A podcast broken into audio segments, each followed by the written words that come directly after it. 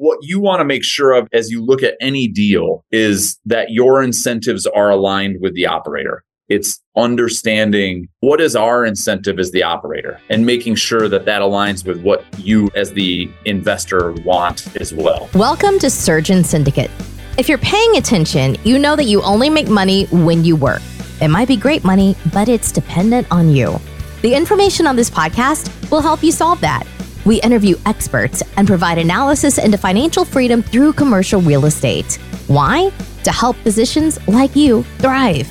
Let's dive in. Welcome to Surgeon Syndicate. Thank you for joining us again today. We are here today with Kris Benson from Reliant Real Estate Management, which is the 17th largest self storage operator in the United States. He is the chief investment officer. Reliant now has invested over 400 million in self-storage projects and raised over 200 million dollars in equity from its substantial retail investor network. Kris, thank you for being on the show and welcome. My pleasure, Mike. Thanks for having me. So tell me a little bit more about your background and how you got to the self-storage industry. Yeah, so for me personally, I'll take a step back behind self-storage I probably similar to your story and many of the people who are listening here. I remember waking up at 29 and being like, I'm not doing this another 30 years. I was very fortunate to be a part of some incredible companies. Mike, we were just talking about before we started recording Intuitive Surgical. That was an incredible organization, incredible technology. We had the opportunity to make great money there. And really, that was kind of seed capital for me for my real estate journey. And I know it sounds hokey, but my journey started with reading Rich Dad Poor Dad. I read Rich Dad Poor Dad and I was like, oh, passive income. That makes much, much more sense.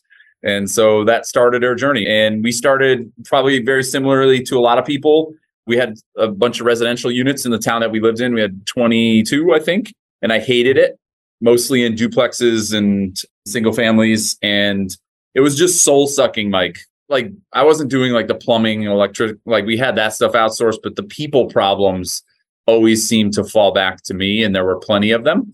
And so I wish I could give credit to who said it, but I read it or heard it and the thesis was big deals and small deals are the same amount of work. You just make less money on small deals. And I was like, ah, we got to go bigger. So long, long story short, a guy I went to church with owned a construction company and I hadn't talked to him in 15 years and called him and said, Hey, I have a little bit of money. I want to build apartments. And that was the beginning. We built a 64 unit apartment complex. And that's where the light bulbs went off for me. That's where I was like, Oh, this is how you make money in real estate. So we did that successfully. I still own those apartments. We actually are about to list them for sale. That's been a huge win, a great learning experience. Then I realized what syndications were. I didn't even know that they existed.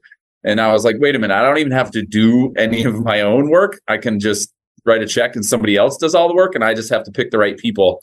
And so started investing in syndications, first in multifamily. And then about seven years ago, I was convinced that cap rates in multifamily couldn't get any lower. I was off by five or six years, but eventually I was right. And so I wanted to get another asset class. And for me, it was going to be mobile homes or self storage. So my story with Reliant, kind of getting to the self storage part, is I was an investor first in one of their syndications.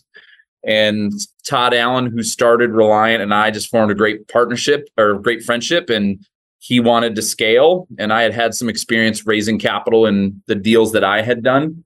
And so that was the value I kind of brought to the partnership. And that was six years ago. And we've been on a tear ever since. As you said, with the last three years, we've transacted over a billion dollars on the buy and sell side. We're the 17th largest storage operator, and we continue to grow. And I think there's a lot of runway in front of us. So when I first talked to you guys, I was intrigued by part of your business plan as far as accumulating smaller operations and then packaging, and then some of it you sell. And at that point, it was kind of like this oh, seeing this place kind of in the real estate and private equity markets where different groups of people in different places are looking to own bigger or smaller or different places. And it really opened up my vision to what's possible because everybody's not fighting over the same thing.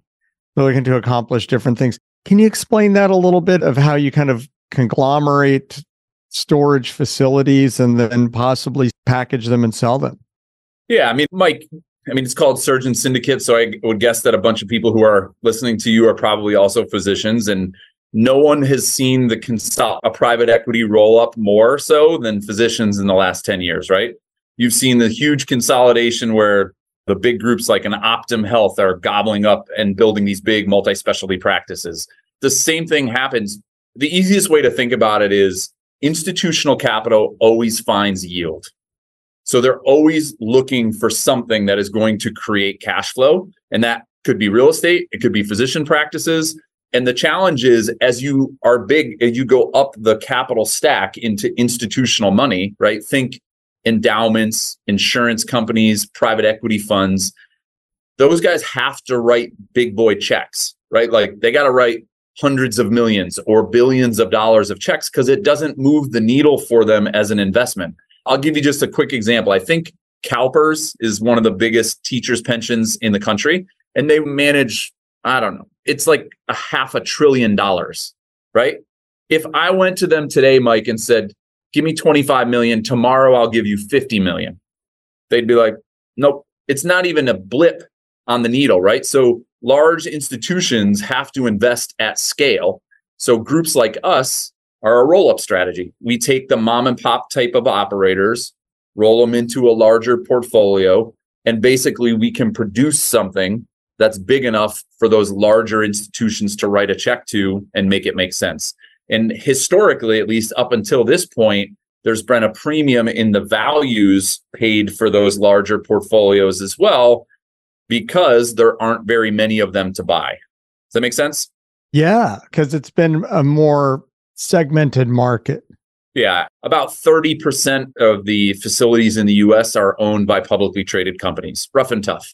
Um, so there's still a lot of fragmentation in the marketplace. And like you said, we're the 17th largest storage operator. We only have 93 properties, right? In the pantheon of storage, we're pretty big, but public storage has 2,300, right? It's a whole different level.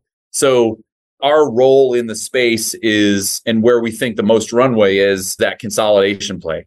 Buy those mom and pop operators, position them for an institutional buyer, do our own method of value add to them, and then we can provide a large portfolio for that transaction. And so when you say mom and pop operations, so are some of those what's like the smallest storage facility you'd look at buying and what's like the biggest? So mom and pop necessarily isn't facility size. I would argue people who own less than five facilities, kind of mom and pop. It's not a derogatory term in any way, shape, or form, right? It's just they're not operating at scale. And generally, there's some low hanging fruit from a management side of things that they're not taking advantage of in those smaller operations. Things like U Haul truck rental, tenant insurance, online marketing spend, right? They don't have a big budget to spend. The other big one is pricing algorithm tools where their pricing changes daily to squeeze as much net operating income as they can out of a property. Mike, if your dad built a storage facility 30 years ago, he's not doing that today, right? He's just running it, he's collecting checks. And basically, what's happening is he's aging out, and you're saying, Dad, I don't want to run this thing. And so they're selling it to groups like us and making a fortune, right? Your dad built it for a million bucks and we're buying it for 15. So, so he's it's a, happy. It's a good deal for everybody. Yeah. And so I think it's just part of the season of an asset class. And Mike, this has happened in every real estate asset class. They all consolidate. And 10 years from now, the big will be bigger in self storage, and this opportunity will not exist forever. When you see self storage facilities, some of them you drive by and it might be just 20 units, sure. like a, a big garage. But other ones are substantially built, bigger, multiple buildings.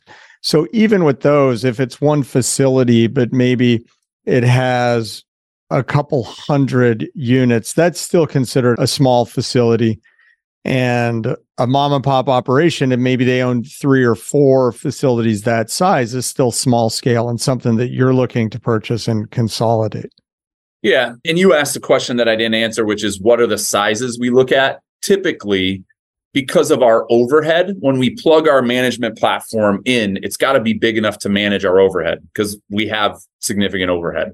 And so typically we're not looking at anything below 50,000 square feet, net rentable square feet, unless it has a pretty substantial expansion opportunity where we can go in and build more square footage. So there are some situations where I'll give you an example in our current fund, there's a deal that we're basically doubling the square footage at the facility, right? We're buying just about 30,000 square feet and we're building about 30,000 square feet. And that's our value add. But generally, we're not looking at stuff smaller than that to run on its own. Now, this is another model that we're toying around with, which is like hub and spoke, where you mentioned those little small facilities, right? Well, if we own a facility in the market that's manned, right? We have management staff there buying those little ones around it that our team can manage is a way to do value add or add square footage without the construction risk. So we've done that in some markets too, depending on what our footprint looks like. But think of it like a hub and spoke. You know, you got the hub in the middle, and then you may have these little facilities all the way around it. And it gives you an opportunity to grow the scale in that marketplace. So that little facility alone, you're big enough, it's not worth the time to own it or the cost to run it from your mm-hmm. platform. But if it's just adding to management you already have in place in that city, it doesn't add cost to you. It just adds more units. You got it. Yeah, we can run it with basically a very minimal cost structure. Okay. And so now with the fund, the fund now gives people an opportunity to invest passively, but they put money in the fund and then your payments come back out. What type of a timeline do you offer to investors as far as when they put their money in? I know sometimes if you're looking at new construction or apartment buildings or a big value add play, you put your money in and then you don't see any payments for the first year or two. And then you start seeing what's the timeline with investing with Reliant? Yeah, we generally, Mike, project a six year hold. Like the fund that we have open today is it's a projected six year hold historically, everything that we've taken full cycle for investors has been just about three and a half years. But that's been a function of the market, right? The last 10 years in real estate have basically just done this. If you haven't made money in the last 10 years in real estate, you should probably be in a different business at this point because the market is shifted. When money is free or pretty close to free, it's pretty easy to make money and the market's shifted. So I would argue that although historically everything that our investors have received a full cycle investment on has been three and a half, if I had to bet money today, I would bet that our hold period is probably going to be longer than that based on where we are in the cycle. So think about Mike, and this is true of Reliant or pretty much any other syndication you're looking at. Think of it like a mutual fund of self storage properties. We go out and raise a bunch of money and we try to buy as many properties as we can and diversify your risk across them but it's illiquid. And as investors, most syndications are set up that way where you have to be comfortable that there is no end date. Theoretically, we could hold your money forever. Now, the compensation structure is set up where we won't make any money if we do that. So there's not really an incentive for us to do it. But what you don't want as an investor is us to be forced to sell because there are some funds that have time limits. And especially institutionally, where they may have a six year fund with two one year extensions. Well, if you get to the second one year extension, the fund has to sell regardless of market conditions. So even if you're in a downturn, mm-hmm. they may have to fire sale assets because the fund life is over. So what we try to do is we want people to understand that look, we want enough time to make sure we can build the value. And then you as an investor just have to be comfortable that it is illiquid. You can't come to us and say, Hey, I need my cash back we say, I'm sorry, it's not there anymore. You own part of that property. Okay. Because some of our listeners, being a newer show, are people who are kind of new to the real estate space. So I guess part of that question was also do you make distributions or payments where there's some return on the equity during the investment? Yeah, we do distributions on a quarterly basis. Um, every deal is a little bit different, right? As you evaluate deals, some people do it monthly. And depending on the structure, if it's a ground up development deal, you may not have any distributions for two years. Our fund generally is distributing right away. So We just made our first distribution in the fund last quarter, and we should be doing it every 90 days after that, assuming the properties continue to perform well. Okay. And for the people who are newer, that when you say that when you end the fund, so that's the situation where as the fund is growing, you're bringing in money and you're buying properties, mm-hmm. and then those properties generate some cash, and some of that cash gets distributed. And then at the end of the fund is then when you take that whole group of properties and sell them up the equity ladder to a bigger equity group. Potentially. Or, Mike, it could be a scenario where you sell an individual deal in the fund, right? So we're on our fourth fund. It's targeted to be a $100 million raise. We have eight properties closed in it. The ninth will close in October. We don't have to sell all of them, right? Let's say we end up with 12 properties in the fund. We can sell a specific deal, one, or potentially all 12 if that's what we end up with. So we have the flexibility as the operator basically to sell when it makes the most sense for you and us as the investor. The thing, Mike, for your listeners too, is what you want to make sure of if as you look at any deal is that your incentives are aligned with the operator, right? You don't want the operator to make money without you making money and vice versa. You want us to make money when you make money. And so I think that's a big thing is people learn what syndications and how those structures look. It's understanding, well, what is our incentive as the operator and making sure that that aligns with what you as the investor want as well. So, what are some of the different things since we've gone down this road of the motivations?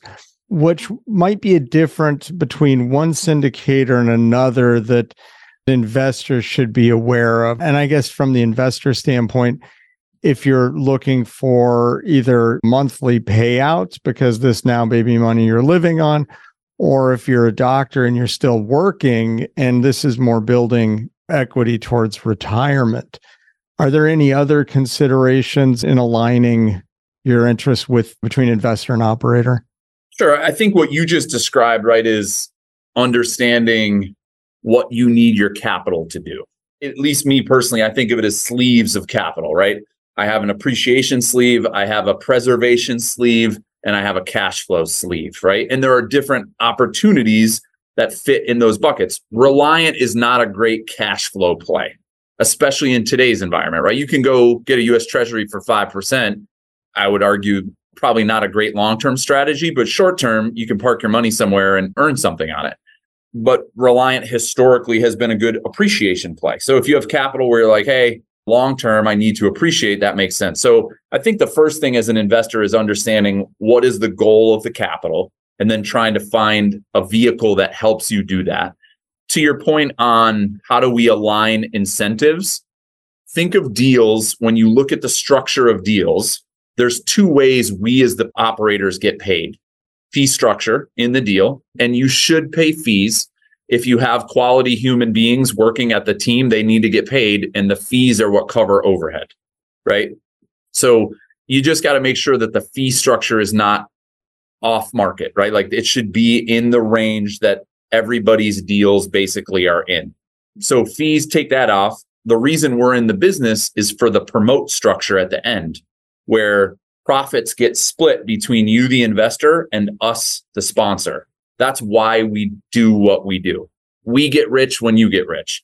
And what you want to make sure of in the structure is like, I'll give you our example, and I'm not saying it's a perfect scenario, but when we have a capital event, we have a preferred return that is accruing for each year that we have your money. So you're earning this preferred return. And in our case, it's a 9% annualized preferred return. So it's like a loan, right? For every year we use your money, we're going to hold this 9% for you when we have a capital event, a sale or a refinance, we first have to return 100% of your principal. So whatever you originally invested, then that 9% a year, we catch it up to whatever we owe you. So now in your pocket, you have all your money back and you have a 9% a year annualized. If there's any money left over, that's what we get to share in. That's called the promote. Some people call it a waterfall or a promote. That's what we make our money on in that scenario with us, you have all your money back and a 9% annualized return before we get to share in the profits. And what we're trying to incentivize is look, we do not make any upside until you got a decent return, right? Like most people, if they got 9% on their money, they'd be like, oh, that's not bad.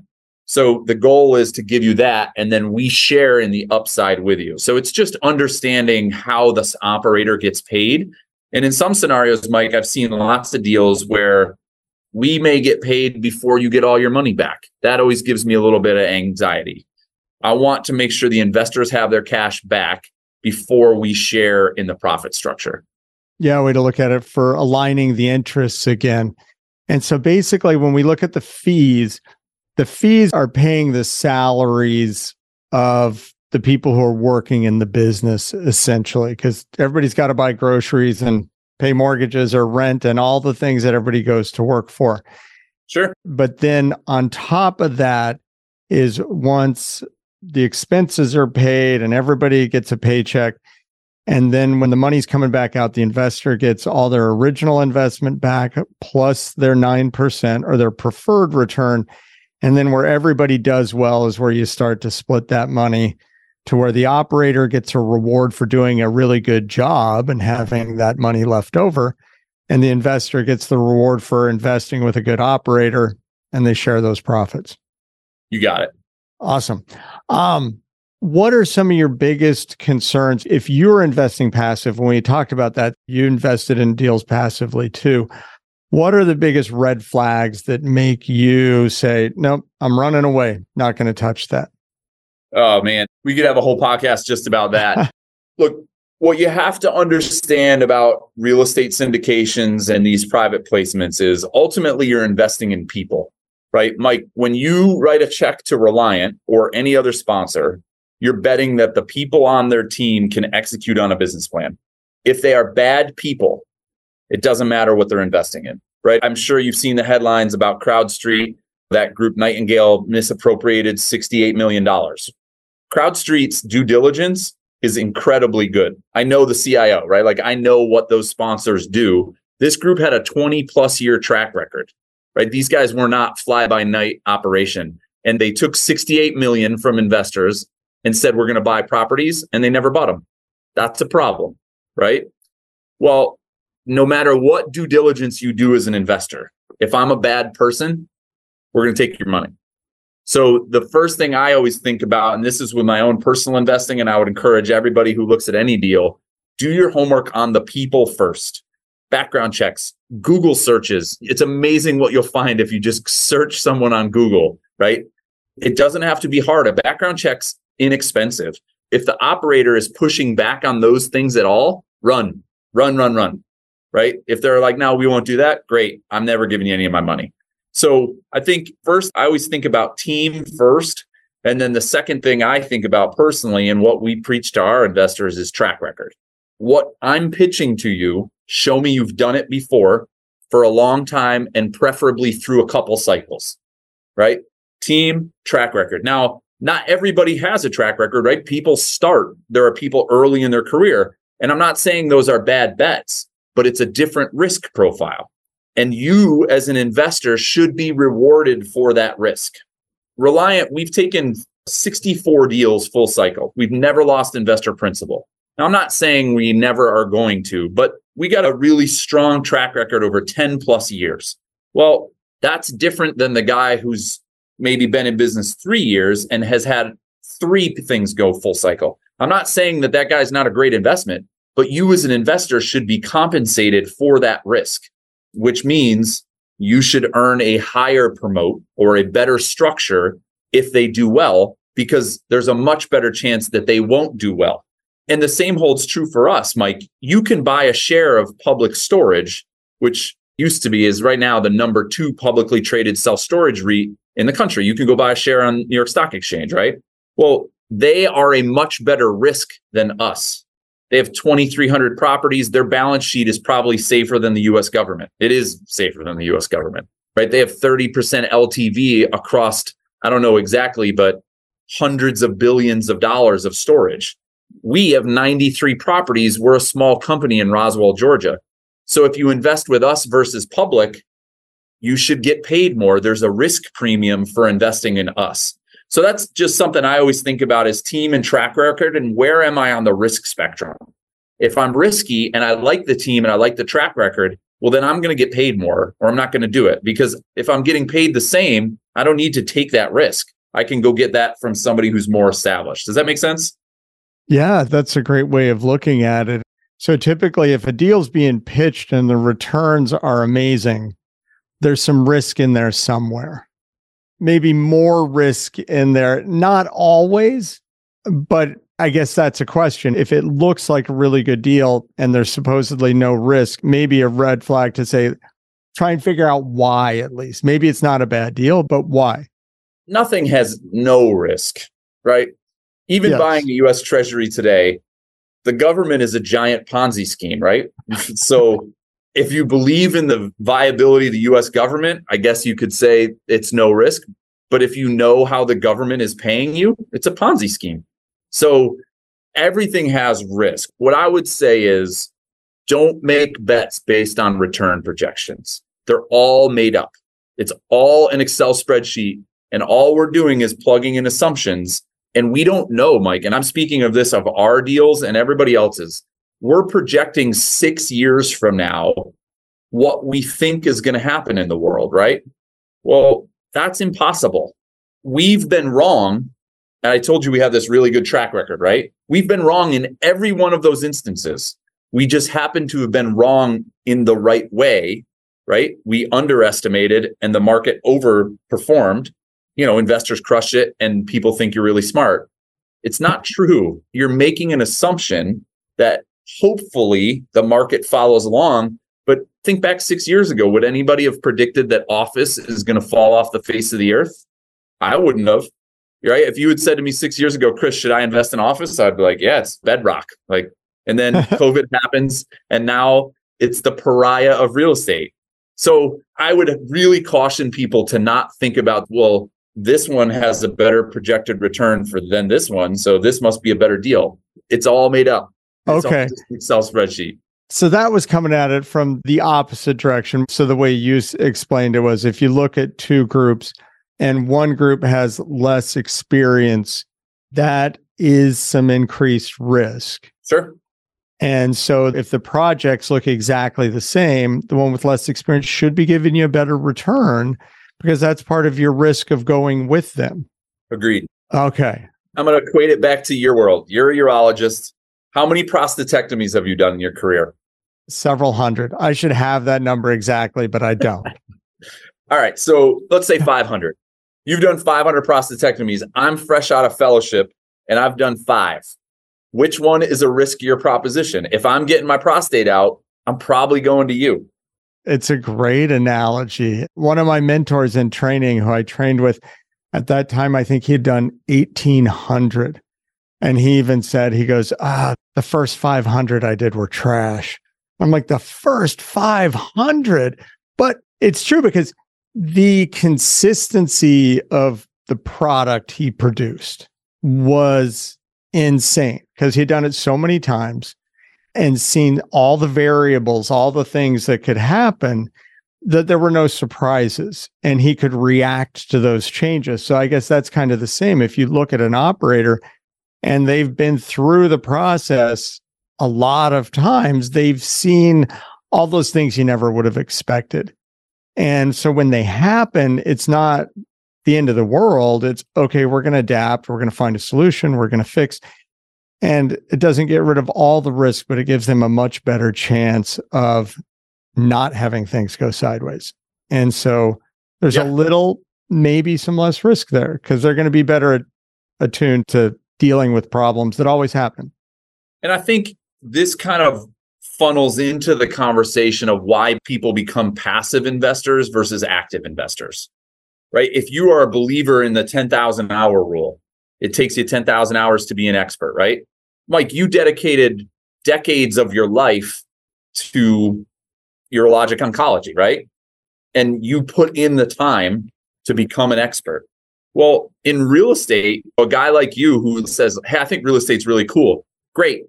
Do I want to be a direct investor?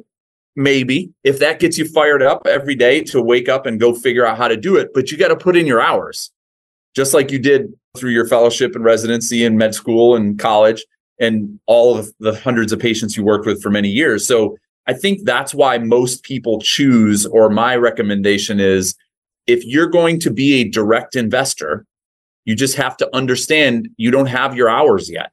At Reliant, and as a great example, we have 260 employees that all we do is self storage every day. And we still screw it up all the time.